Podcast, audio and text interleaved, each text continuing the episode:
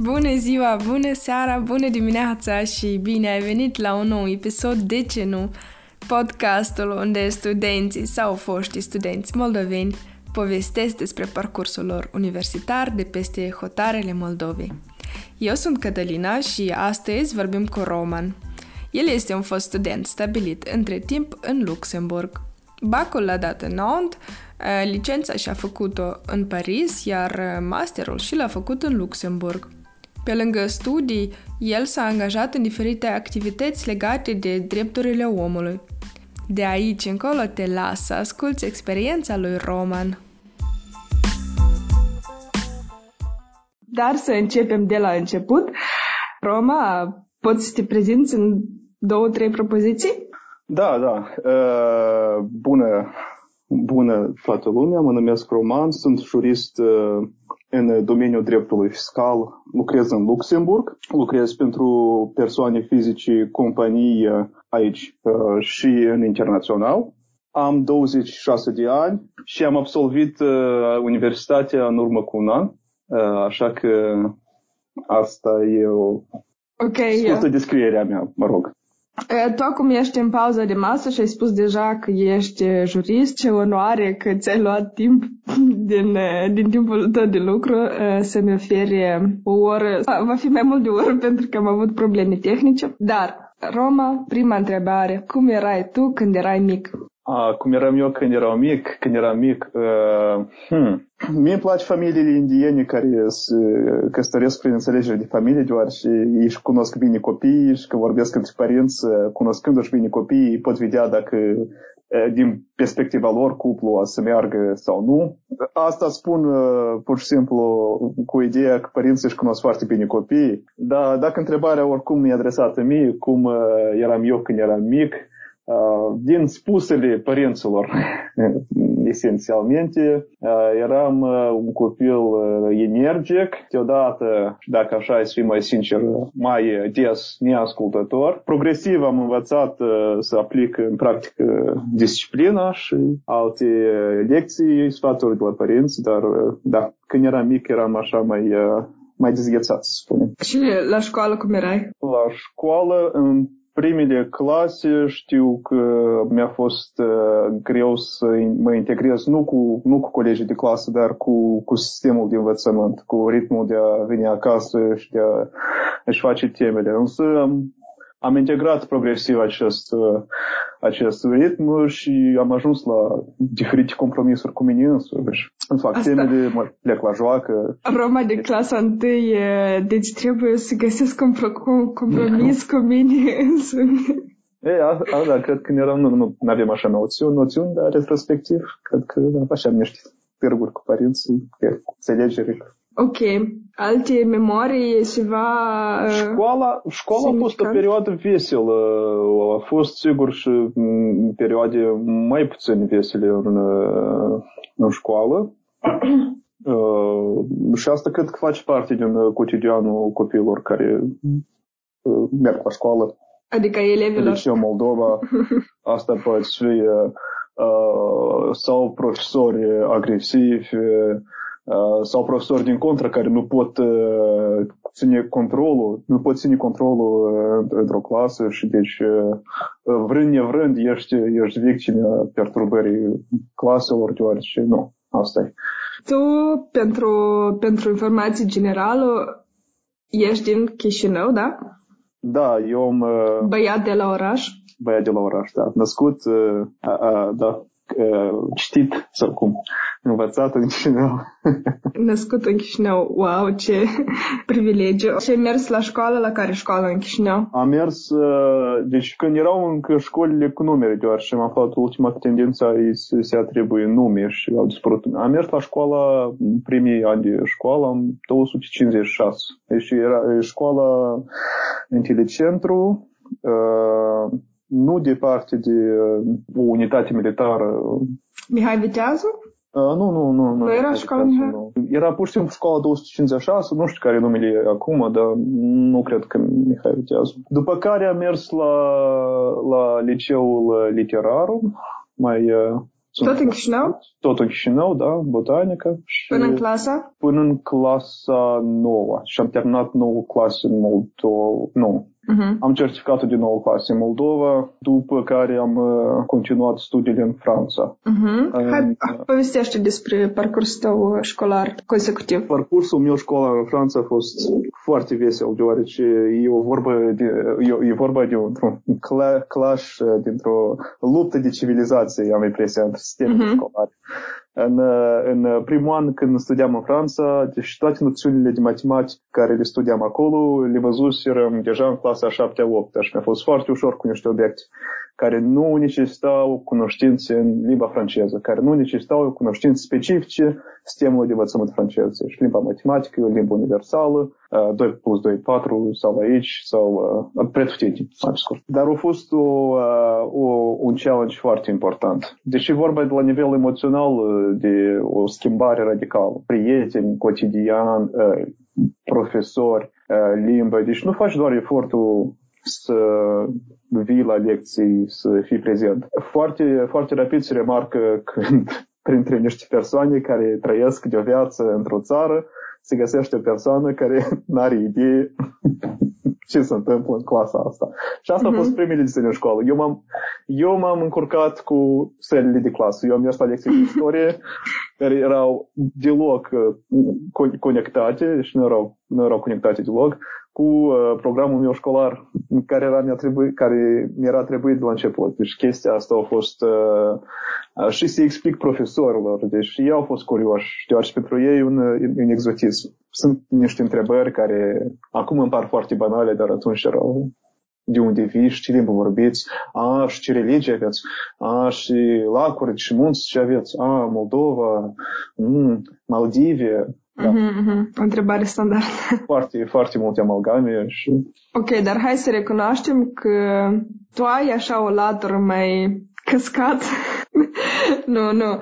În sens că ție asta putea să se întâmple și în Moldova, nu? Să încurci sălile. A, cu neorganizarea și disciplina fără doar și poate. Fără doar și poate. Eu, dacă pot să recunosc ceva, eu nu eram...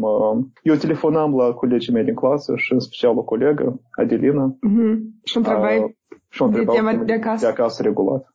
Deci okay. eu veneam acasă, cu vacanțele școlare, exact același lucru, putem să merg la școală, care face parte din vacanță, deoarece eu nu aveam în cap calendarul meu. Și întrebam pe alții când să încep, când să încep vacanțele, să știu unde să mă duc sau să mă duc la școală. Dar în sens că asta e parte din cum tu ești, din caracterul tău, în sens că... Iar că, cum, da, dacă, dacă uităm așa, e o parte din caracterul meu care mulți mi reproșează, hai să fim onești, faptul că eu nu sunt organizat câteodată și chiar deloc. Dar mm-hmm. Uh, lucrez asupra acestei părți, spunem. Jurist neorganizat, what? Asta cum? da, asta e, asta e paradoxal. Dacă aș profesorii care vin la lecții și tot nu și-au însușit, uh, adică nu s-au pregătit de curs și își fac spontan, uh, sunt și așa. Contează foarte mult aparența, trebuie să spunem clientului că uite, asta e soluția și să-i dăm un sentiment de securitate. Deoarece dacă, uh-huh. dacă nici eu nu dau un sentiment de securitate, săracul, săracul persoană. Sper, deci Asta e... Ok, deci ai făcut, ai făcut până în clasa 12 a școala în Franța, dar nu ai făcut-o în Paris. Nu, unde, am, unde uh, am făcut-o în, uh, într-un uh, sat din uh, Franța, lângă oraș, ca, să dau așa un reper mult mai uh, obiectiv, dar mult mai, mult mai clar, lângă orașul Nantes uh, din uh, vestul Franței, uh, se află un orașel mai mic, se numește Ansny și acolo este un liceu foarte bun, unde am, unde am învățat și mi-am petrecut ani de, de liceu. Și mi-am petrecut ani de liceu în sens că am și trăit în căminul liceu și asta a fost o experiență. Asta super. cum, care cămin liceu? Uh, în cămin liceu uh, uh, cum căminul este studențesc, pentru că uh-huh. exact același lucru este și căminul liceu. Da, eu nu știu. Eu, de, de ce? În, în, în, în, în liceele din oraș sunt așa cămine, dar poate mai rar. Pentru elevii care, care vin, care, care trebuie să facă o distanță destul de mare. Uh-huh. Deci noi, eu, în, în sate, în Franța, nu este transport public, hai să spunem, dezvoltat. Și cred că chiar și în Luxemburg, acum cum trăiesc, dacă trebuie să te duci dintr-un sat în altul, trebuie să treci prin capital. Deci infrastructura între sate nu e dezvoltată, ok? Mm-hmm. Între sate și capitală este ceva, nu pot spune că e tare glorios. Uh, doar în afară de faptul că site-ul poate să fie un sat turistic, atunci altă situație. Exact același lucru și în Franța, deci erau foarte multe uh, sate pe lângă un liceu sau mai, mai departe de un liceu, nu foarte bine conectate, nu mergea poate bus școlar sau, uh, sau era nepractic pentru un elev să, să ajungă în timp util, să poată avea o școlarizare normală și se creează aceste camine liceale unde elevii stau de luni până vinerea, uh-huh. uh, sâmbătă, duminică, sigur, pleacă la părinți, sub, sub supravegherea mai multor... Uh, tutor, da? Da, da, un fel de tutor și ei te ajută și cu lecțiile, organizează, organizează activități. Eu am fost ales un fel de șef al grupii și am organizat o vizită uh, în oraș, un cinema. Nu a fost cel mai reușit film. Dar cine știe de ținut, dar asta și puțin. Dar înseamnă că tu, ca, înțeles că eu știu, dar ca alții să înțeleagă, tu nu erai cu părinții acolo, tu erai la niște rude, da? Da, da, nu eram, uh, deci tot uh, răstimpul cât am uh, finisat liceu, mai departe universitatea, acum după universitate, uh, fizic, uh, trăind cu părinții, a fost uh, dificil. Practic, practic nu a fost asta. Mm-hmm, ok. Dar cum a fost? De, de ce Franța? De ce uh, a fost în genere ideea asta acasă la voi, fiind încă Moldova, tu să mergi în Franța la studii? Eu pot să încep de la fapt că nu aveam idee și nu cred că e un lucru ieșit din comun pentru mulți copii care studiază sau Moldova sau oriunde. Nu ai idee de profilul care îl vei urma după, după studii. Uh-huh.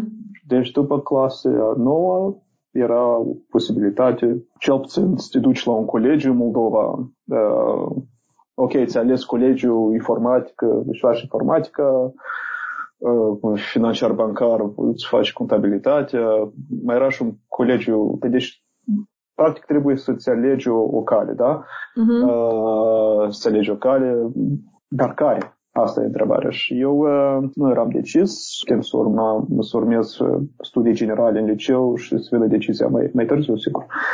Uh, a doilea factor care uh, se uh, alătur la, se alătura la decizia mea era uh, stau în Moldova sau, sau plec. Și de ce mă gândeam la asta? Uh, mă rog, eu mă gândeam, idealmente ar fi bine să plec, uh, dar asta era visuri de adolescent. Uh, mă uitam pe internet, a, am găsit super școală americană și după asta mă uitam tuition fees și visul așa să distrăma cățeni, care era uh-huh. castel de nisip, spălat pe un val, ba, și nu mai uh-huh. uh, Mama are rude în, în Franța, care au plecat de mult și uh, s-a gândit cumva să uh, mă dea în grija lor pentru o perioadă care eu mă voi integra la un liceu. Uh-huh. Uh, nu am trăit la dânsii mult timp, aproape un an de zile însă. Și după am trăit în alte, am trăit în Cămin, uh, am trăit într-o familie care face parte din un program special pentru integrarea uh, liceenilor în, mă rog, uh, uh, luarea liceenilor uh, în grijă. Uh-huh. Deci au fost mai multe pro- programe și practic am, uh, am încetat să mai am uh, legătura asta fizică cu, cu, cu părinții, deci uh, proximitatea uh-huh. uh, fizică. Asta, da, era, era o aventură deoarece prima, prima dată când am auzit, am auzit așa posibilitate, mi s-a părut realist. Deci prima a fost, uh, oh, da, cum, care, deci, ok, ok, poate am unde sta pentru o perioadă, dar e un liceu francez, un sistem diferit. Uh, recunosc că oare nivelul meu. Uh, nu pot vorbi limba și asta era poate primul motiv. Cum, cum pot să mă duc eu într-un loc unde nu pot vorbi limba și să studiez cu persoane uh, în, același, în aceeași clasă uh, și să reușesc? Era prea mult, prea mult uh, haos și în teritoriul unde nu, nu, nu, nu era vizibil pentru mine ceva. Stând în Moldova, ok, eu aici trăiesc, eu vorbesc limba, uh, eu uh, pot comunica, pot uh, mai bine înțelege sistemul și mai pot mai bine determina. Și dacă ar fi să plec, atunci plecăm cu toții împreună sau într-o comunitate românofonă, rusofonă, Uh, unde putem beneficia de, de, de facilități de comunicare, de înțelegerea unui sistem care ne poate uh, ușura situația. Dar n-a fost așa să fie. Pe de altă parte, uh, eram, deci la un moment dat, uh, cred că și mama insista și era așa discuție că dacă pleci, vei fi în clase uh, mai mici ca vârstă, deci uh-huh. pleca în clase care, de exemplu, am 9 clase, plec în a șaptea de ori, uh, am nevoie de timp pentru integrare și chestii și pentru mine așa posibilitate să pierd ani era foarte, foarte tristă. Deci da. Și Evident, ca copil te simți super, nu te simți evaluat la, la justa valoare, te simți da. cu câteva um, scări mai jos, într-un fel, da? Da, da, mă simt... Uh, pentru mine nu era deci nu era un, uh, așa, un deal, spunem, uh, care m-ar, m-ar aranja foarte fain. Deci atunci când nu știi uh, care e rezultatul unui lucru, la mai mult, dacă accepti, trebuie să mă rog, să faci un downgrade cu, cu două clase mai, mai jos să începi studiile. Partea bună, partea bună e că rodile mamei s-au apropiat de uh, profesorii din liceu, unde eu am uh, studiat prin urmare au mhm. vorbit uh-huh. și cu stafful administrativ. Și ăștia au spus, uh, deci explicând toată situația, de unde vin eu, uh, ce documente am eu, cerând în progresiv să trimit aceste documente, să le traduc, pentru că cei din liceu să vadă dacă cel puțin administrativ e posibil și după dacă pedagogic e posibil să uh, integrez uh, uh, din start cu același nivel. Ehm, răspunsul, am primit un răspuns mai, eh, mai promițător și chiar spun așa optimist, eh, poate prea optimist eh, la început, spunând că nu e ce să faci un downgrade, deoarece după conținutul programei, deci am, am hărțuit profesorii, am, am hărțuit profesorii din, din liceu, spunând uh, care e programul lor, care, deoarece avem nevoie de aceste informații. Uh-huh, uh-huh. Practic, pentru, pentru un elev, uh, nu știu, nu am pus niciodată întrebarea care e programul pe anul acesta pe limba română sau pe... Uh-huh. Ok, deci uh, răspunsul lor a fost uh, vină, uh-huh. uh, înscrierea administrativă să o facem, o să ai un, uh, o susținere pedagogică pedagogică, în sens că, în plus de lecțiile care le urmează în mod obișnuit, liceul a, va aloca un buget pentru un profesor care îți va da lecții extra de franceză wow. și de cultură. Da. Deci a fost o, o propunere. Uh-huh. Ceea ce e super pentru, pentru mine, deoarece, mă rog, am impresia că eu sunt centrul lumii, dar și mie tot asta mi se propune și practic așa, wow, pentru mine să aloc un buget. Uh-huh. Uh, când de fapt liceul avea o politică generală de a aloca un buget pentru așa profesor, deoarece nu eram eu uh, oricum uh, primul care avea dificultăți cu limba franceză, erau și, dar, dar uh, eram doar trei în liceu, așa că era foarte, era o problemă foarte rar. Cred că asta pentru că erați într-un sat, în sens că da. pentru că erați în, da, în, într-o regiune care nu era super populată, unde, unde concentrarea sau densitatea sau nu Concentrarea știu. imigranților nu era regiunea asta. Deci nu e o regiune așa care e economic atractivă pentru imigranți, nu dispune de infrastructură flexibilă pentru a atrage imigranți. Uh-huh. În, în, în, așa, în așa mod ca, ca, ca regiunea Parisului, unde acolo, da, acolo în licee, așa e normalitatea. Deci asta e. Da, cine cred că s-a informat știe despre toată povestea asta sau problema, una din problemele majore cu um, suburbiile Parisului, da, și cu dificultățile um, școlilor uh, da. din suburbiile Parisilor, Parisilor, Parisului. Parisului, da. Spate, dacă vă interesează, puteți să vă informați mai mult cu un search pe Google. Dar, ajungând la Paris, tu ai făcut licența în Paris și ai făcut dreptul și ai hotărât să mergi la Paris. De ce? Am făcut, am absolvit liceu în Franța. Asta a fost prima reușită. Prima reușită, în primul rând, deoarece am cred că și mi-am dovedit și mie că e posibil să înveți o limbă în așa ritm, în așa... Nu sunt primul și nu sunt ultimul, nu pretind la nimic uh, excepțional. Uh, sunt și oameni care au învățat limbi în condiții mult mai dure, mult mai, uh, mă rog, dificile. Am uh, o, o amintire așa de din Moldova, prin, unde profesoara de franceză mi-a spus că nu am să vorbesc niciodată bine franceză. Și a fost, a fost așa ceva. Și, mm-hmm. și mi-am dovedit însuși că e posibil. Deci, da, BAC a fost prima etapă. Oricum, or, întrebarea care am mai menționat-o, nu știam unde să mă duc și ce să fac mai departe. Și am făcut trei ani de învățământ general în liceu și nu avem o idee clară ce să fac mai departe. Au fost foarte, ani foarte frumoși mai, mai ales ultimul an de liceu a fost foarte, foarte frumos pentru mine. De ce? Uh, George era un an în care studiam mai multe obiecte care, care mi-au căzut uh, la inimă, da, sau, uh, de exemplu, filozofia, matematica uh, aplicată, mă rog, aveam niște chestii care persoanelor din domeniul par alimentare, sigur, dar învățam uh, matricile sau, uh, sau algoritmul CX-38 chestii care chiar îmi plăceau. Le-am, uh, le-am însușit cu plăcere. Asta a fost, uh, da, filozofie exact același lucru. Dar stai, unde e matematica și unde e dreptul? Da, dreptul. În toată asta, unde e dreptul? Dreptul e decizie așa mai... Uh... Deci era vorba de o licență uh, obținută în drept uh, rus, drept francez. Așa era numită licența drept rus, drept francez și uh, mi s-a părut o idee bună. Am fost și convins de, de, de persoane, de profesori, chestii că ar fi o alegere bună să faci așa studii, deoarece nu este cea mai răspândită și eu licență unică, cum făceau reclamă din Uniunea Europeană, nu mai are nimeni așa o dublă mm-hmm. licență.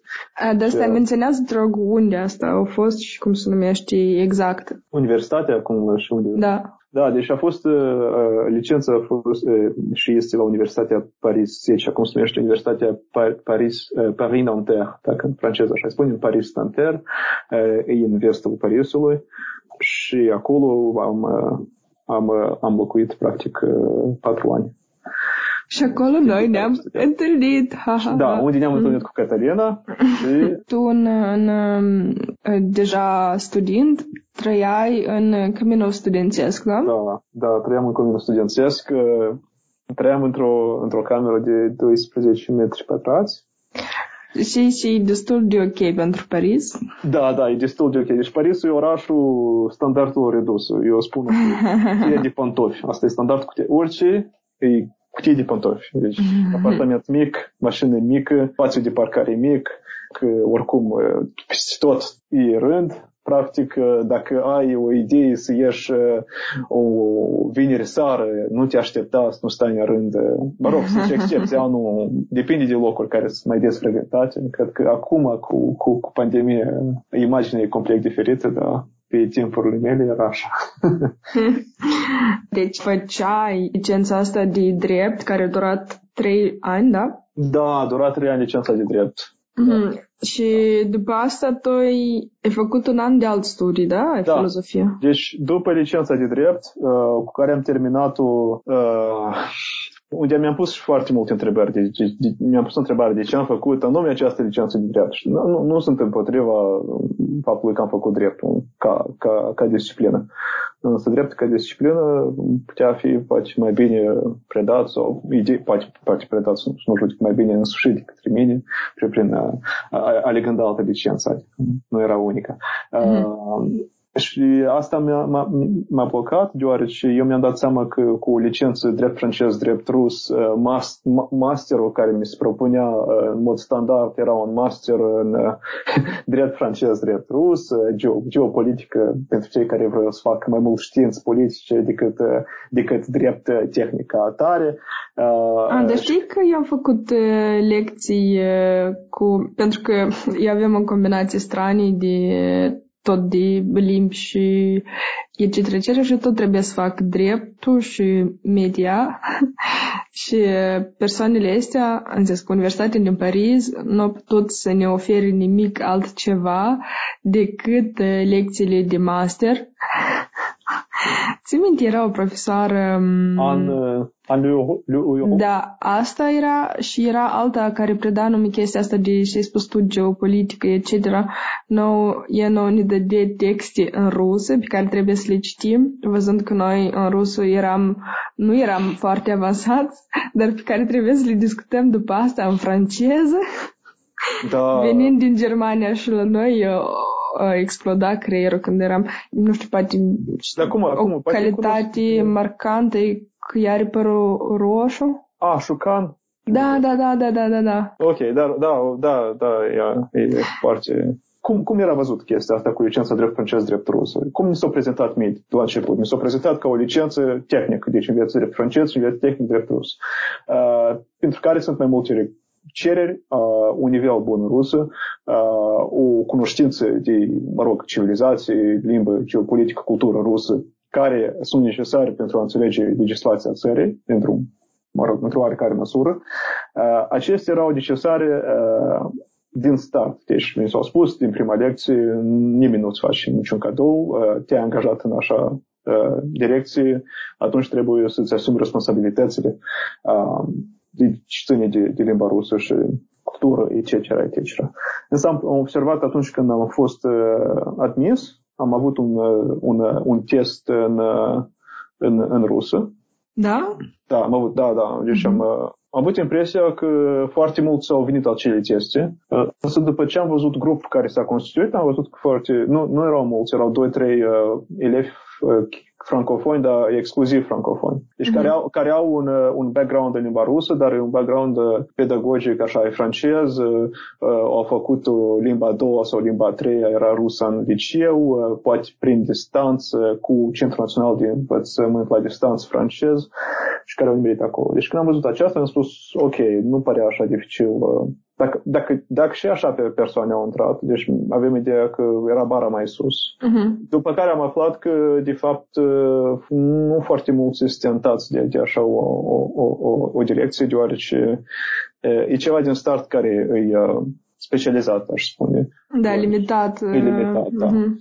Uh, și uh, am, da, am fost admis. Uh, profesorii din, uh, cum, să, să revin la aspect, profesorii care, care, care predau partea rusă, deci uh, sunt și profesori de drept, care sunt invitați din universitățile din Ekaterinburg, uh, la cât din câte știu, uh, poate și alte universități. Da, Ekaterinburg, asta e sigur. Uh, la asta se, se adună și uni- profesori care, care activează aici ca cercetători pe- la Centrul Național de, de Cercetare, care sunt uh, în uh, mare parte jurnaliști, sociologi, care cunosc uh, nu doar limba rusă și spațiu specific uh, al Federației Ruse, dar spațiu ex-sovietic uh, în general. Deci e vorba și de Bielorusia, și de Ucraina, și de alte regiuni ex-sovietici. Uh, o parte din uh, timpul lor e cercetare, o parte din timpul lor e predare și, da, sigur, se preda foarte mult geopolitică, media. Nu, nu era ceva, nu era ceva scos, ieșit din comun, deoarece cei care urmau uh, licența drept uh, uh, francez, uh, common law, dreptul american, anglo, anglosaxon, așa îi spun, uh, aveau și o parte din program ca, ca civilizație și chestia asta, dar, dar nu într-atât, uh, după mine, nu într-atât de, uh, de dezvoltat uh, în programul de drept ca, ca pentru licența rusă. Deoarece, Mhm. până la urmă, da, asta e o, o imagine a, a, a, a culturii ruse. În Franța e mult mai, uh, spunem, e mai puțin comună, mai neobișnuită decât uh, a, și elevii. Deci au mai chiar și cultural, deci o înțelegere mai, mai ok cu, cu ce se întâmplă în sistemul juridic din uh, Statele Unite. Uh, Italia, să nu vorbim, uh, Italia, Spania, uh, decât Rusia. Adică asta e. Mhm. După licență, tu ai făcut un an de filozofie unde te-ai reorientat, da? Da, după licență, eu am, uh, deci m-am gândit uh, că ar fi foarte uh, rapid să integrez un master. Uh, În primul rând, nu avem nicio idee ce master să fac. Deci, Mhm. uh, mă rog, avem, uh, ok, am dat la, am candidat la mai multe mastere că asta trebuia să fac, însă uh, mi-a venit uh, ideea de a lua un, uh, un an, uh, francezul se numește anii sabatic, E vorba de un an de cezură, sau cum, da? Cu un an de... Mm-hmm.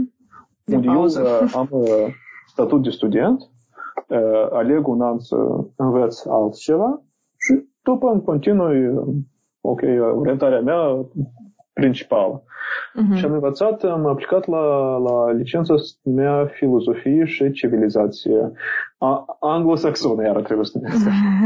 Era civilizația britanică sau ci- UK Civilization, spunem, civilizația uh, teritoriului unde e uh, Marea Britanie și civilizația americană, deci con- continentul, dar pri- în principal uh, Statele Unite.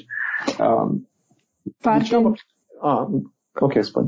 Uh, nu, tu poți spui, dar vreau să spun că partea importantă e că în timpul acesta tu ai creat uh, Liga Drepturilor, uh, cum acolo? omului. Da, Liga Drepturilor uh, Omului, uh, secțiunea Paris Nanterre, deci, uh, da, uh, acesta Și asta, mi-a lămurește. oferit, uh-huh. Anul acesta mi-a oferit foarte multe posibilități uh, în ter- și în termen de timp, în primul rând, care eu nu le aveam când studiam drept.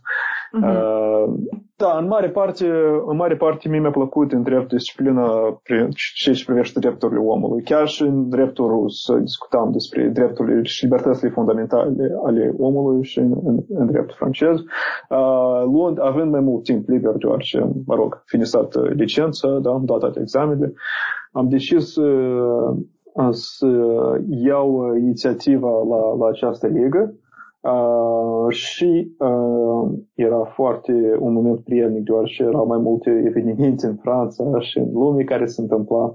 În lume, în special în Moldova, Mhm. special în uh, partea transnistriană, dar, dar în genere Moldova. Uh, am, uh, am creat această inițiativă Asta, dar ca să lămurești, asta e un fel de, de și, și asta, o grupă, o organizație. E o asociație, e o asociație. Liga Dreptul Omului e o asociație foarte mare în Franța, deci care regrupă mai mulți membri, uh, au un, uh, un buget important uh, și uh, au o, o echipă de uh, juriști, non-juriști, para-juriști, avocați foarte competenți pentru a reacționa la unele evoluții în Franța, în special în ceea ce privește drepturile omului. Cred că, m, da, nu, nu cred că ar fi o surpriză acum uh, dacă ar reacționa la legea privind, privind securitatea globală sau cum în Franța, unde, de exemplu, nu ai dreptul să uh, filmezi polițiștii fără ca imaginea să fie uh, flu, fără ca imaginea să fie Plurizată. da, da, florizată asta.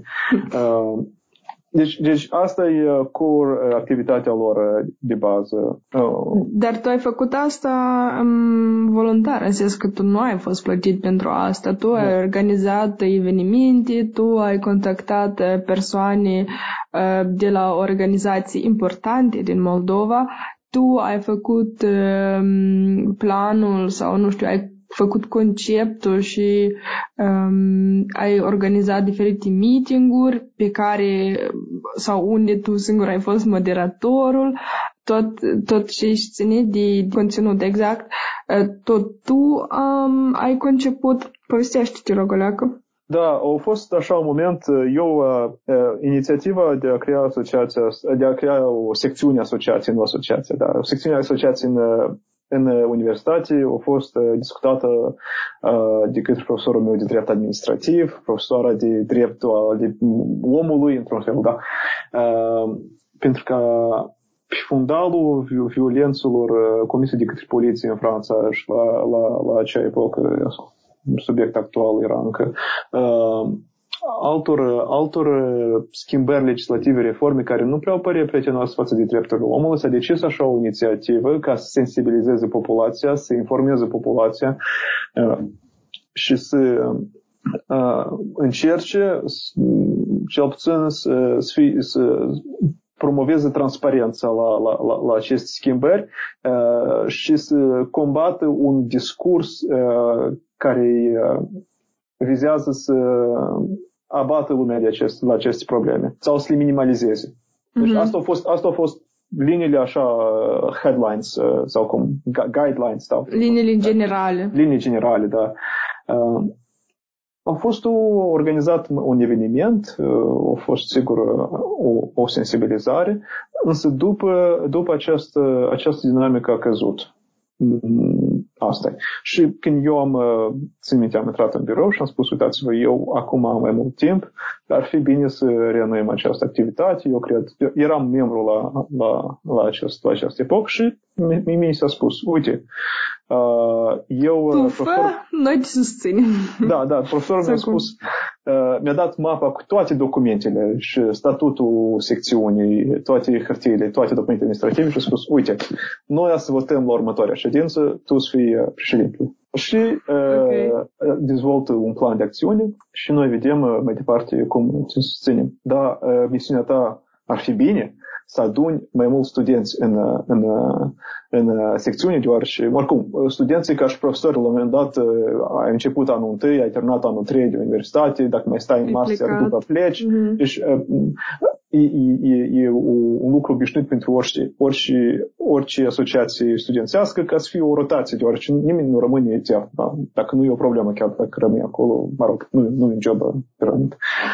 Eu am spus ok, deci mă găstorui să adun studenți, chestii și voi dezvolta un plan de acțiuni. Însă eu nu eram uh, super concentrat din background-ul academic, am învățat și drept rus, uh, am avut și apărători drepturilor omului care veneau din Rusia și ne prezentau situația lor, știi? Mm-hmm. Nu eram super așa axat 100% pe situația din Franța.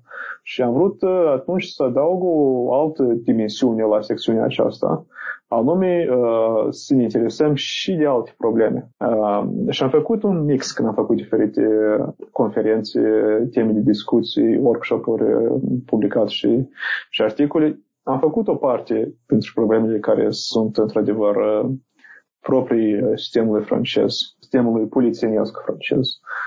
Am invitat lidera sindicatului judecătorilor să uh, expună deci, care e punctul de vedere a judecătorilor în, în raport cu, uh, cu poliția?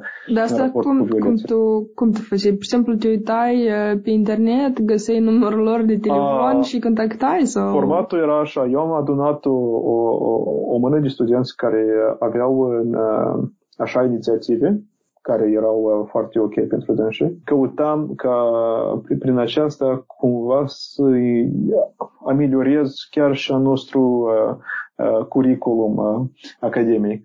Deoarece fiind doar student, studiind e un lucru, dacă ești pasionat și să mergi mai departe, să prezinți, să informezi, uh, de ce să nu te încurajăm? Deci a, a fost și altă, asta politica mea uh, și am căutat studenții care au această energie și am spus, uite, tu ești pasionat de acest subiect, uh, profesoara ta te încurajează, uh, cred că o să fii și recompensată academic pentru asta, să ai o notă bună, o observație, o mențiune. Deci tot, tot aceasta, mm-hmm. sigur, pentru mine eu căutam uh, și undeva o recompensă, deoarece uh, e o inițiativă foarte bună, uh, pentru în interes general e super, uh, dar avem nevoie și de resurse avem uh-huh. nevoie și de resurse uh, și de anumite recompense pentru ca să motivăm această dinamică, să nu fie pur și simplu uh, niște persoane excepționale, dar să fie ceva accesibil la mai, la mai multe persoane. Uh-huh. Uh, Iar repet întrebarea pentru că cumva n-ai răspuns-o. Cum contactai tu persoanele, experții, da, a, pentru panelele uh, Cum contactam experții? Uh, foarte simplu, eu luam telefonul și, și sunam la, la acest Ok, și cum erai, cum, e, cum ai reușit să-i convingi pe ei? Pentru că știu că ai avut și invitații din Moldova, de exemplu, care trebuia cumva să... Oricum e logistică, e timp, e nu știu. Eram uh, subvenționați uh, de universitate pentru aceste proiecte. Deci erau uh, multe banere, uh, mă rog, uh, afișe pe care le îmblam, îmblam tot campusul universitar cu, cu o mână de afișe. Mm-hmm. Împărțăm, eram 3-4, împărțăm afișele și ok, tu uh, în partea asta, tu în partea asta le pui, tu le pui în partea asta. Deci mm-hmm erau niște lucruri care erau financiar suportate. Însă, contactam persoanele și toată organizarea asta așa, deci luam telefonul, bun, eu sunt acesta, acesta. Primele două, trei minute erau în șoc de cine ești, cine? cum ai găsit, ce, părinți zice, asta unde? Uh-huh. Uh, studenți, chestii și eu, uh, întotdeauna avem grijă în mesaj, deci avem așa un un text standard. standard, să spun, ar fi bine să întâlnim și să discutăm mai mult despre asta, nu suntem interesați. Deci, deci și spunându-le asta, eu încercam și lor cumva să le dau niște idei, deoarece fiecare asociație fiecare ONG, de exemplu, da, fiecare cercetător dorește, sigur, ca lucrarea lui să fie cunoscută, scris, citită, prezentată unui public mai, mai larg, da? Și deci asta era, într-un fel, poate și strategia mea la moment. Îi spuneam acestei asociații de consumatori, îi spuneam, uite, veniți, prezentați, sunt sigur foarte mulți studenți, o să atragă atenția la lucru care îl fac, faceți, o să-l valorizeze, o să specializeze în acest domeniu și mă rog, asta, asta mm. e plusul vostru, deoarece cu cât mai mulți aveți membri, cu atât mai bine, cu atât sunteți mai reprezentativi. Asta deci, e foarte smart din partea ta, în sens că cumva nu, nu spuneai că doar noi avem nevoie de voi, dar și voi aveți tot nevoie de noi, în sens că aveți și voi um, părți pozitive din... Eu, eu încercam să susțin interesul. Eu sunt sigur că era o, o asociație de consumatori destul de mare. Există încă așa pentru mm-hmm. Și nu era foarte revoluționar pentru dânsii dacă... Da, dar, dar era, e, e foarte bine. E foarte bine, deoarece cred că și i-au dat șansă mai mult cred că au fost că ei ne-au dat nouă o șansă decât noi știm ce a făcut.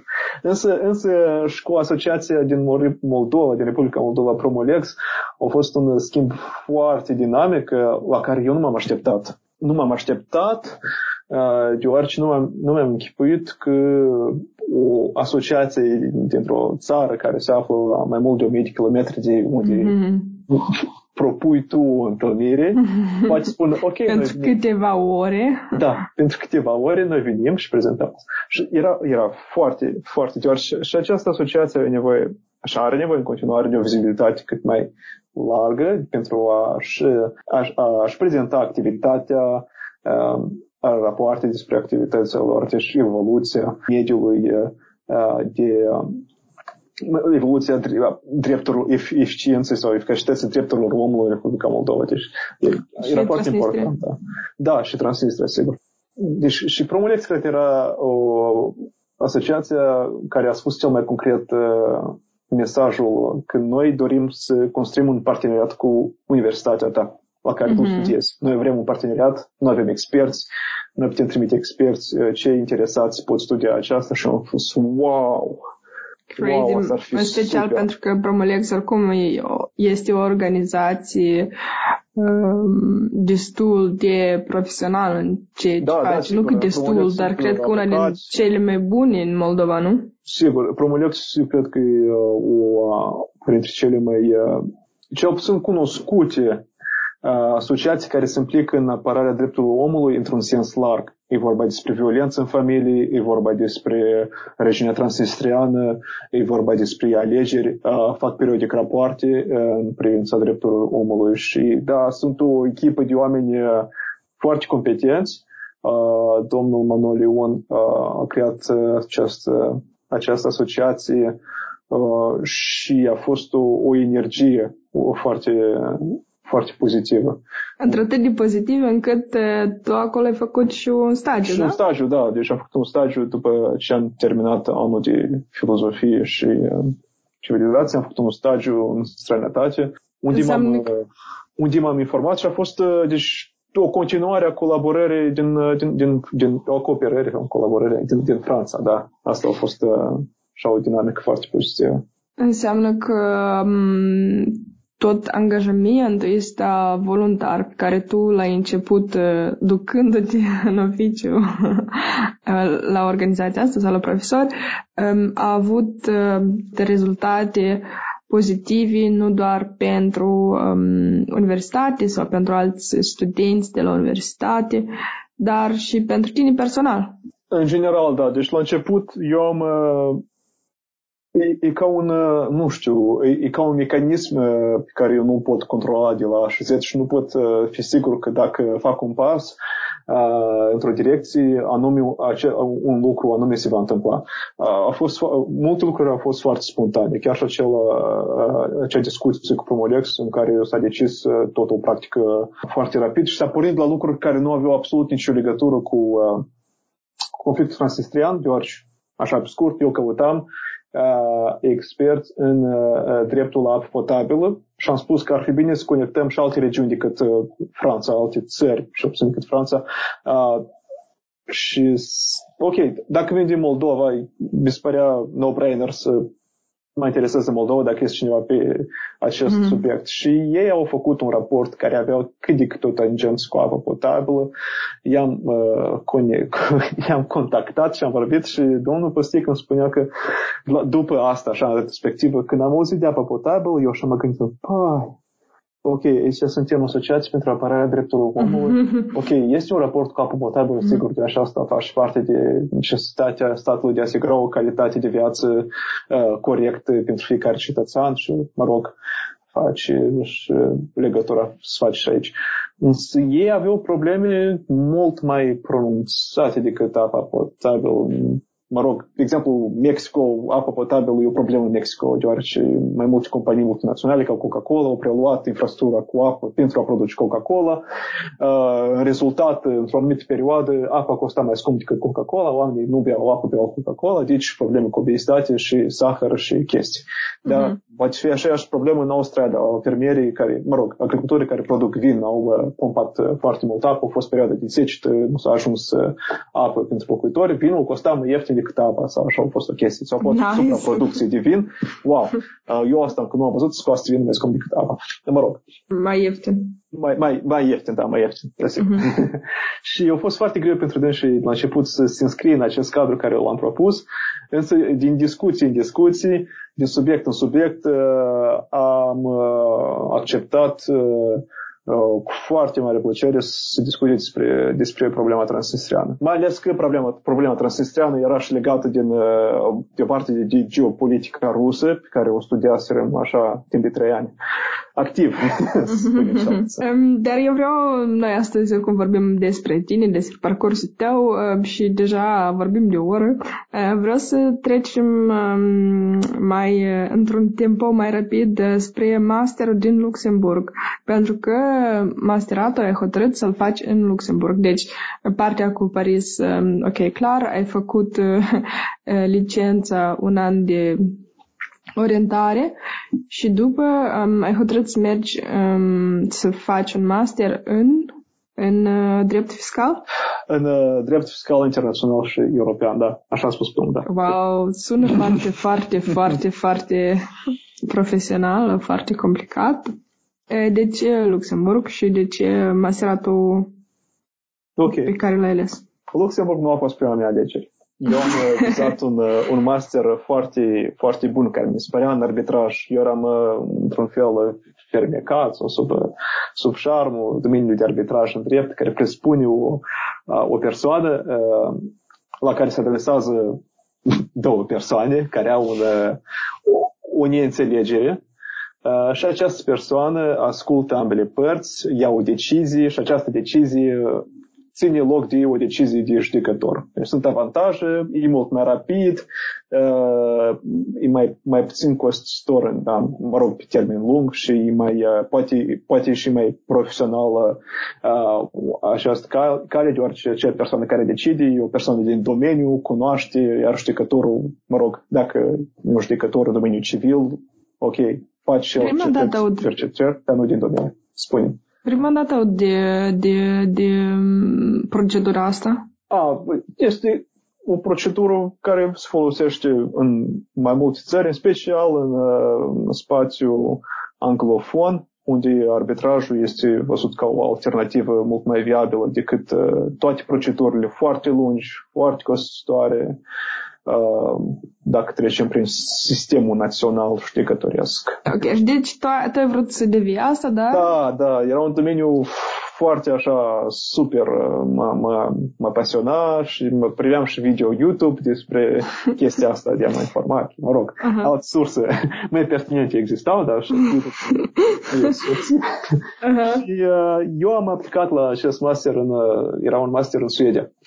Uh, era un uh, master în Suedia la care vreau să în engleză? Fiu primit, da, în engleză, da. Și și deci nu mă gândeam uh, probleme, costuri cu locuință, cum acolo, mm. ca chestie era, mă rog, totul în engleză, așa că super. Mm-hmm. Am aplicat și în Elveția uh, la un master, uh, dar era masterul prin prelungirea ceea ce am făcut eu cu drepturile omului și fund, libertățile fundamentale. Mm-hmm. Uh, am aplicat uh, în mod tare clasic masterul din Paris, am aplicat în Sorbona, era drept internațional european economic, cred că da, tot ce e dreptul concurenței. Uh-huh. Și am aplicat și în Luxemburg. Mi-a plăcut în Luxemburg deoarece era și în engleză și în franceză și pentru mine asta era wow, super, să fac un master bilingv în drept fiscal. Era un, un obiect care așa nu prea cunoșteam, dar începea să-mi placă, era mult mai uh, tehnic, mult mai exact, chestii și am uh, fost acceptat în Luxemburg. Uh-huh. Am plecat în Luxemburg deoarece ca student uh, nu am avut uh, suficienți bani să plătesc și locuință, să plătesc și cheltuieli de studiu, dar în Luxemburg am primit cămin studențesc, mi s-a părut foarte faină universitatea, foarte fain programul și am decis să... Deci a fost, a fost o decizie bună după, acum retrospectivă, da, cum spui tu? Da, da, a fost o decizie bună. Paris 1 uh, Sorbona a fost o... Ok, am văzut, deci mi-am spus, stau o săptămână, mă uit cum sunt cursurile, lecțiile în, în Paris 1, dar, mă rog, m-a, m-a convins uh, Universitatea din Luxemburg. Păi înseamnă că tu nu ai fost acceptat doar în Luxemburg. Da, am fost acceptat, cum am spus, în Elveția. Uh, în Suedia am fost acceptat, am, pus, am fost pus pe lista de așteptare numărul 4. Uh-huh. Dacă, dacă 4 își schimbă opinia, care, așa, mă rog, nu? Uh-huh. În Elveția am fost acceptat, în Franța și în Luxemburg, asta e. Așa, te-ai um, decis pentru M-am decis, da, da, m-am decis, sigur. Și care e, care e diferența dacă se compare așa un pic uh, Universitatea din Luxemburg cu acea din uh, Franța? Uh, e o universitate tânără. Universitatea din Luxemburg, dacă nu are mai mult de 20 ani. Asta e. ok, dar dacă să ne referim la lecții, la A, profesor. La lecții, uh, nu mă interesează, de, nu, nu știu, nu mă interesează arhitectura. A, nu, arhitectura nu, e tânăr în sens că chiar și programul e, uh, e nou, uh, universitate, le, lecțiile sunt foarte uh, sunt bine predate de către uh, experți în domeniu, practicieni, nu pur și simplu cercetători. Nu că ar fi asta o normalitate în Paris 1, dar uh, mi-a plăcut foarte mult uh, faptul că este predat în ambele limbi. Și asta e foarte important, uh, mă rog, în domeniul fiscal sau în Luxemburg, cred că este specific aici, o comunitate multilingvă uh, să înveți o specialitate și într-o limbă și în alta. Cu ritmul care eram obișnuit eu și am făcut și drept rus și drept francez asta. Dar care uh, era, în sens că cum ai aplicat? Pentru că îmi dau seama că având, probabil că având licența din um, Franța era mai simplu, da, pentru tine să aplici. Da, am aplicat online, ajutat. am trimis pachetul de documente și cam asta, deci așteptarea au fost, cred că vreo două luni jumate, trei, timp de care și-am uitat uh, că ai aplicat. Asta mă gândeam în fiecare zi că am aplicat, că am aplicat și într-o zi am primit uh, o scrisoare. Eram în Moldova, de, era facem stagiu în Promulex și mă gândeam, bă, eu cred că sunt continui studiile în Sorbona, mă rog, acolo, sigur că mă primesc, că, mă rog, asta e sistemul, nu, nu este niciun concurs mic. Uh-huh. Uh, și am primit uh, că am fost acceptat în Luxemburg și am gândit. Păi scrisoarea unde ai primit-o? În, în Franța, dar eram plecat în Moldova. Și cum, cum ai ah, găsit? Uh, i-am spus, i-am dat cheile unui prieten la Ah, ok. Să-mi iei scrisorile și am dat cheile. Mă scuz, eu sar de la întrebare la întrebare și revin iar la alte întrebări. de, de, probabil tot sunt la fel de organizat ca tine. Eu o să asta ca compliment. Diferența dintre Franța și Luxemburg, pentru că în Franța am mai spus și poate mai trebuie de menționat că universitatea este școlarizată. Zis că te duci uh, la lecții ca cum mergeai la lecții la școală, nu scriai da, e notițe. Da, adică sunt... Uh, da, e foarte uh, lecții frontale, fără multă participare, nu știu, mai... Unde... Da, unde în, în Luxemburg, e, e, e, cel puțin în primul an, eu țin minte, primul an, prima lecție am învățat uh, filozofia dreptului, asta așa a fost, asta a fost uh, materia uh, și care era chestia? Că noi învățăm, uh, nu învățăm mai multe materii în paralel. Deci noi învățăm o materie, după care urma altă materie. Foarte rar să învățăm mai multe materii în paralel. Ah, wow, ok. Deci, obțin în primul an, în primul semestru, și obțin, așa au fost. Deci materie după materie și era foarte coerent, deoarece nu s-a aduna examenele în perioada de iarnă, nu aveai 12 examene sau câte ai, uh-huh. dar le dădeai periodic și la vacanța de iarnă avea examene la ultimul obiect care, mă rog, cădea în perioada care, da. asta. Uh-huh. Uh-huh. Și era foarte, foarte super. Deci prima dată așa am avut un relief că, uf, vacanța de iarnă nu stau așa să învăț ca, ca nebună cum învățam în cinsă. Mai chestii. puțin stresant, da? Mai altă structură. Da, mai puțin stres. Asta e. Și uh, era mult mai, mult mai interesant. Mult mai Profesorii cum, cum se um, comportau cu voi? A, destul de ok, destul de uh, profesori încercau să ne ajute să înțelegem noțiuni care, mă rog, sunt noi pentru majoritatea.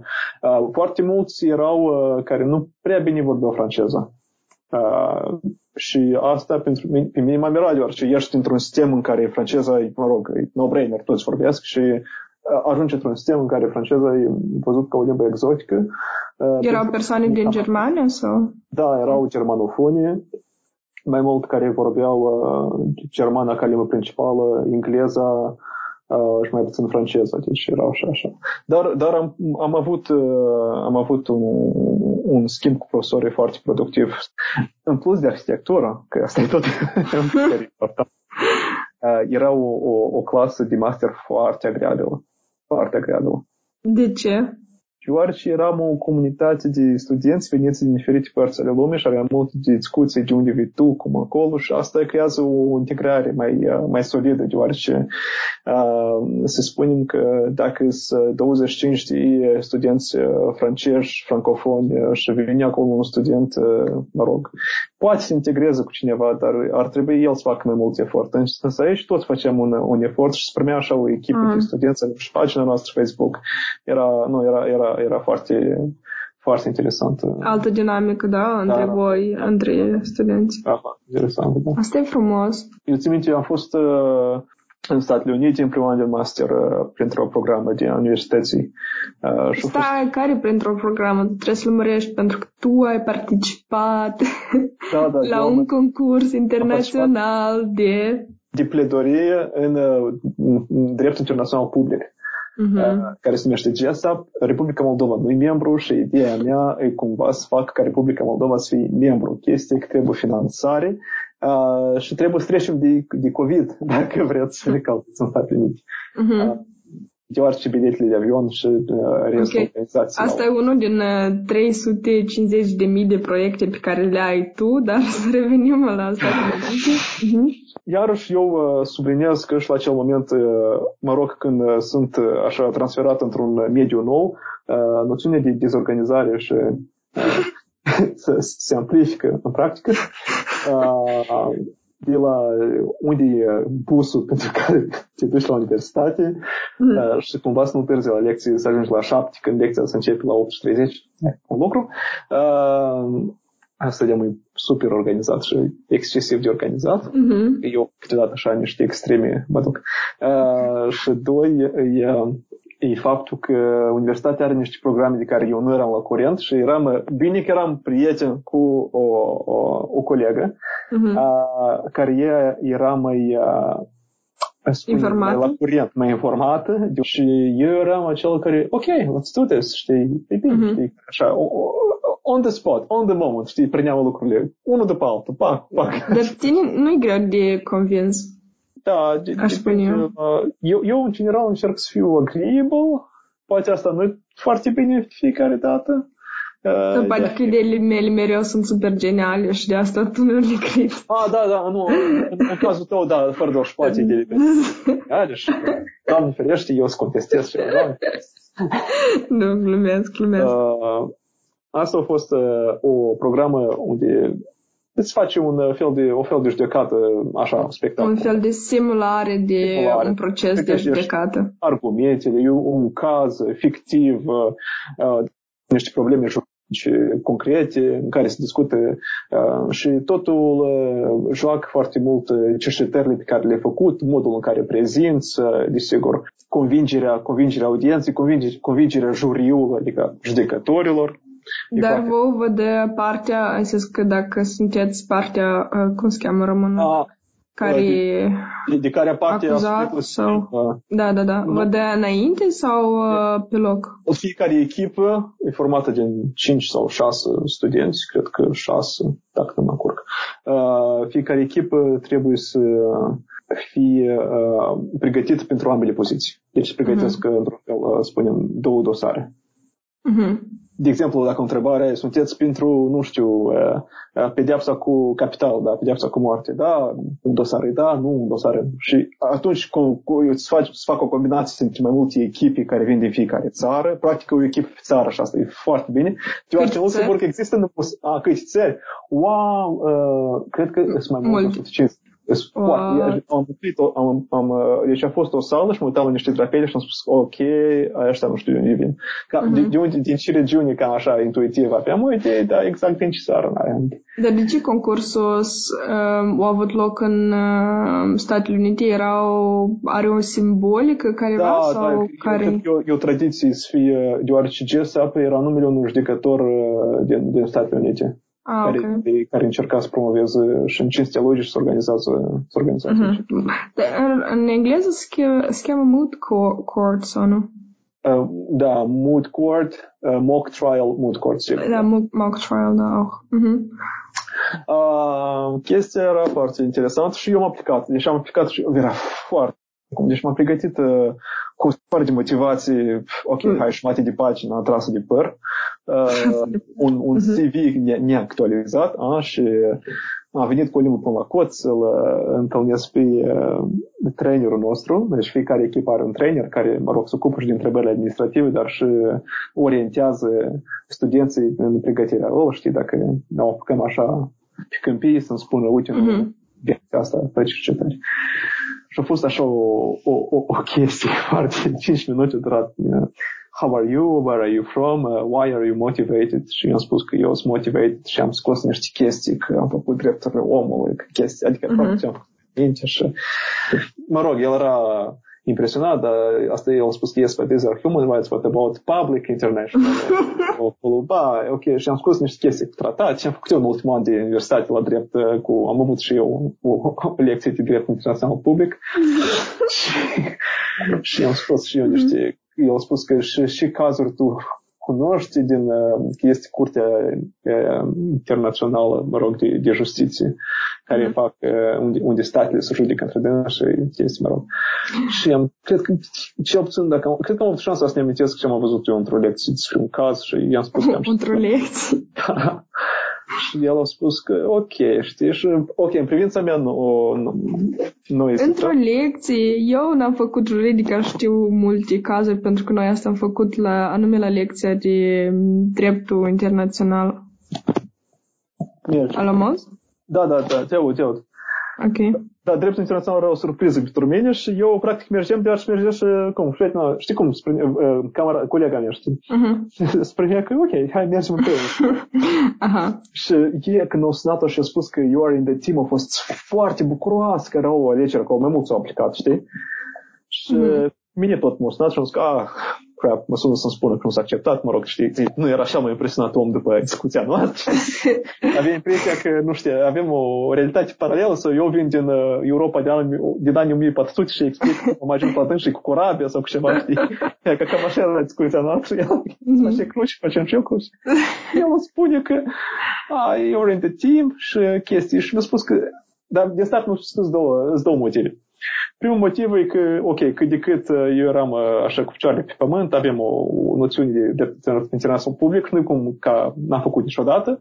Și în al doilea timp că el trebuie să accepte un băiat în echipă, că lui nu-i se pare normal și nu mă fece. Și eu, eu eram așa din băieți, unicul care cât de cât la curent cu ce înseamnă concursul ăsta. Dar eu mai mult despre concursul ăsta nu știu. Eu ni- la- la- nici la momentul în care mi-a spus că eu să in the team, eu nu știam că nu știu stat niciun. Credeam că să fiu la universitate. Credeam că să fiu la universitate și zic că, oh, ok, ok, not big thing. Lol. Poți Ok. accepta? Uh, și o leacă împăreți, băi, am lecții, dar o, să trebuiască să știm pentru asta. Uh-huh. Dar ok. Și eu evident sunt foarte fericit, că wow, we're going to States, we're going to States. Și eu zic că... Care States? With your boyfriend, so what's, what's wrong? no, no, we are going to States. Și eu zic, aha, și pare că eu Așa, știi, pot în bani din portofel scot cât trebuie pentru un bilet și să merg să facem plimbare. Sau și... No, no, no, with the competition. Și mm-hmm. întrebarea pe tot a fost, da, și it's, it's, it's all paid by university, da? da. Și atunci am spus că da, și bucuros merg în state, pa. Aha. Asta a fost super, da. Asta a fost și trebuie să menționez că v-ați luat un loc remarcabil, nu? Da, am luat un loc remarcabil. Nu am locul în memorie, dar am luat un loc remarcabil. Am luat un loc remarcabil și a fost uh, uh, ceva excepțional, deoarece și colega asta cu care eram era așa, era... Cred că sunt oameni care, nu știu, pot spune, o să făcuți să fie juriști, să făcuți să fie avocați. Avea, avea gândirea asta necesară. Uh-huh. Uh, și în al doilea an de master, ultimul că am făcut doi în Luxemburg, în ultimul tot am participat la, la așa, la un mood court, la o, mă rog, judecată simulată. Însă, de-am atunci a fost așa, eu de-am eram ca un veteran, de-am uh-huh.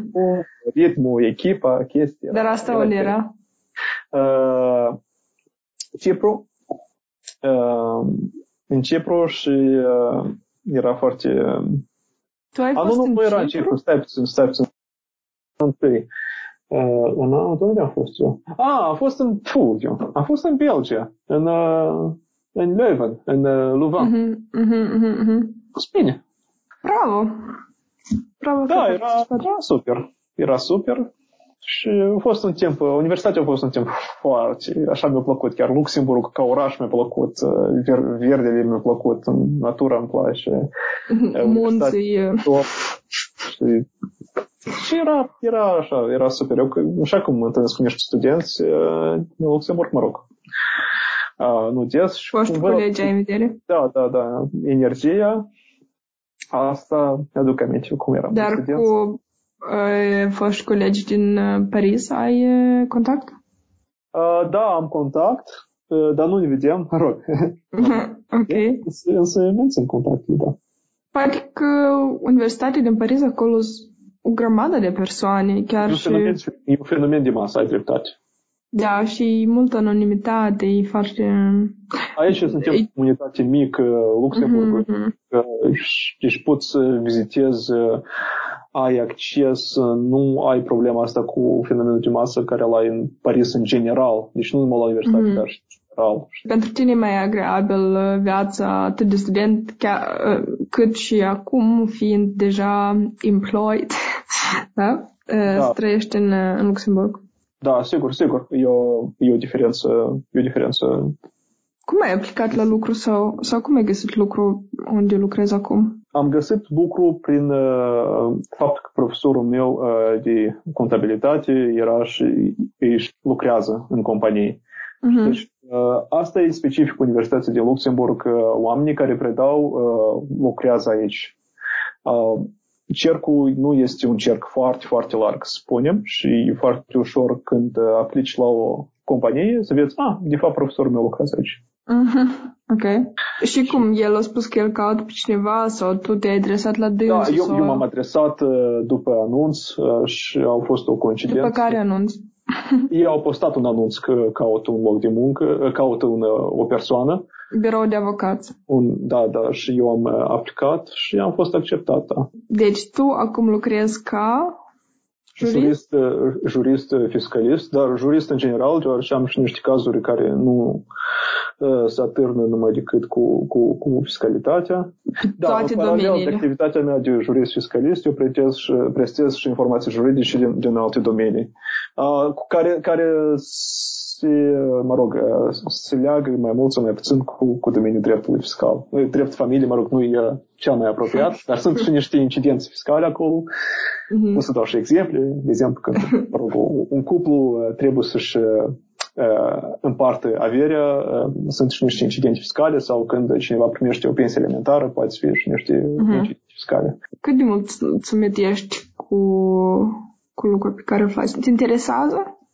Uh, ok, uh, e un, mă rog, e un lucru, dar da, sunt niște părți care mă interesează așa, să fiu, uh, să fiu onest. Uh, sunt părți care mă, mă pasionează mai puțin. Uh, eu cred că e un lucru în care trebuie să, uh, să te descoperi pe tine mai, mai bine, adică făcând lucrul ăsta. Deci dacă, dacă, dacă e ceva care poți lua experiență, sigur, însă să-ți descoperi care, uh, care e uh, calea ta mai departe. Uh, și eu încerc asta să înțeleg, făcând uh, și alte prestări de, de, de, de servicii în afară de core, care mă rog, uh, prestarea cheie care e fiscalitate, deoarece eu, eu și o meserie care, mă rog, cunoscută prin stres, tensiune și lucru în afara normii orare uh-huh. obișnuite. Așa și este? Da, deci, mă rog, eu nu știu, profesia de jurist ca și profesia de avocat, caracterizată chiar și clișeu, așa, oraruri în birou până târziu, deci un client îți sună, îți pune o întrebare, întrebarea asta trebuie să o uh, răspunzi acum, că e duminică seară sau că e vineri seară. Deci sunt, sunt așa momente, mai ales în fiscalitate, anul civil la sfârșit coincide cu predarea mai multor documente pentru fisc, declarațiile devenit și este o, o perioadă în care se adună foarte multe întârzieri, foarte multe depuneri care necesită timp și deci este o chestie de stres. Uh, poți stai și în 31 la ora 6, 31, dar sempre să mai stai și să mai lucrezi. Asta se întâlnește anul nou, seara, ok.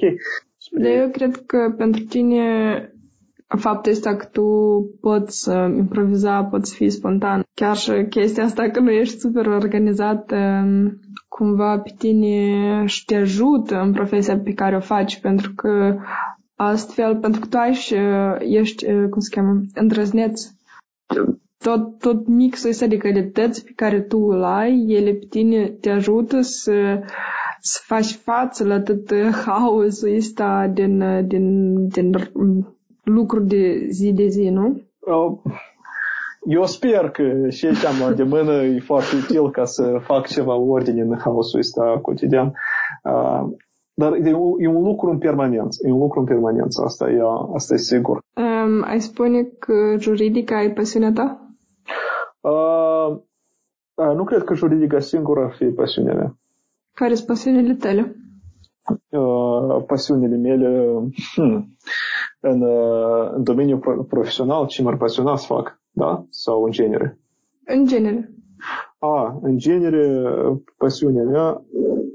ok, pasiunile mele, spun pasiunea mea. Uh, mi îmi place foarte mult să...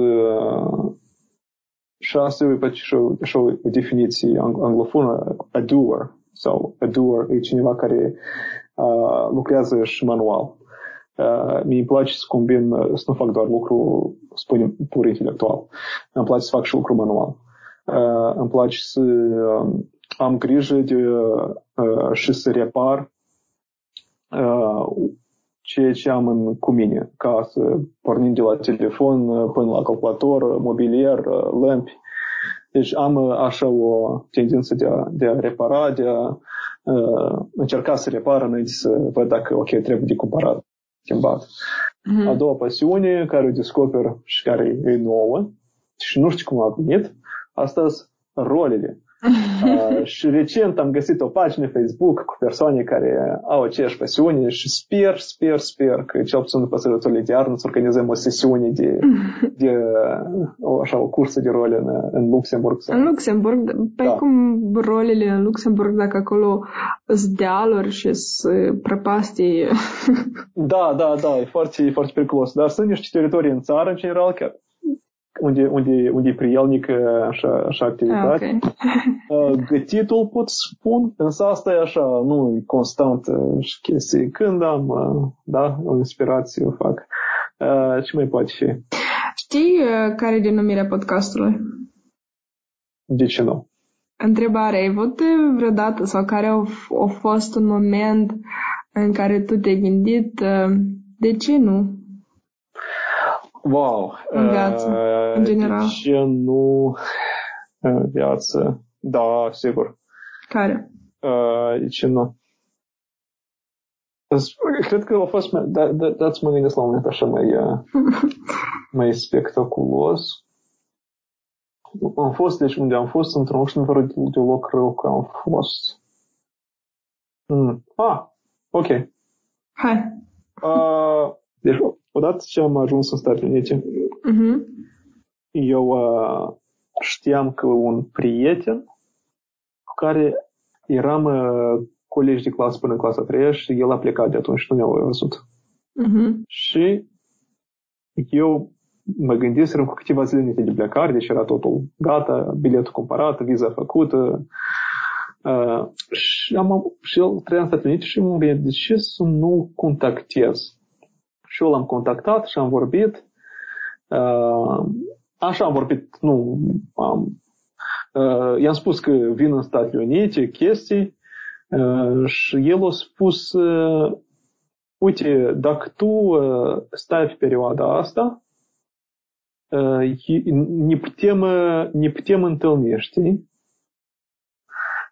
Și l-am văzut și ne-am întâlnit. După wow. cel puțin 16 ani, 15-16 ani nu ne-am văzut. Și nu s-a schimbat cinstit, nu s-a schimbat. Adică eu cum l-am văzut, cum era și Este super interesant. Da, și el a făcut 200 de mile, da, acolo sunt mile, cu mașina să mă vadă, am întâlnit, eram în Washington DC, super. Pe această notă un pic nostalgică, un pic frumoasă, un pic uh, apropiată nouă tuturor. Eu îți mulțumesc, uh, Roma, pentru că ai acceptat să-ți dedici două ore, aproape trei ore dintr-o zi lucrătoare a ta pentru a-mi oferi mie un interviu. În zis în 24 de ore, este 2-3 ore, să fie compensate mai, mai des. Înseamnă că tu azi uh, lucrezi până pe la vreo două, da, noaptea? o ceașcă de cafea să Ok. Mulțumesc frumos, Roma. Mulțumesc, uh, mulțumesc frumos ție, Cătălin, pentru că ai avut și tu timp, uh, răbdare Răbdare. Uh, timp, timp și răbdare, cred, sau, spun, sau pot spun timp și mai mult răbdare. Uh, să-mi ascult istoriile, cum vezi că eu sunt dezorganizat și în istorie, am să fiu dezorganizat și mulțumesc că m-ai așa încadrat cu întrebările tale, că eu poate o cam pe câmpii. Uh, da, Asta vom vedea deja la editare. Am să-ți spun după cât timp uh, mi-a luat să, să găsesc structura uh, în interviul nostru, dar uh, nu, a fost un interviu plăcut. Pasiunea ta față de, de ce și faci tu tot mă motivează și mă inspiră, așa. Ah. ok, ok, hai, eu, eu apăs pe stop, ok?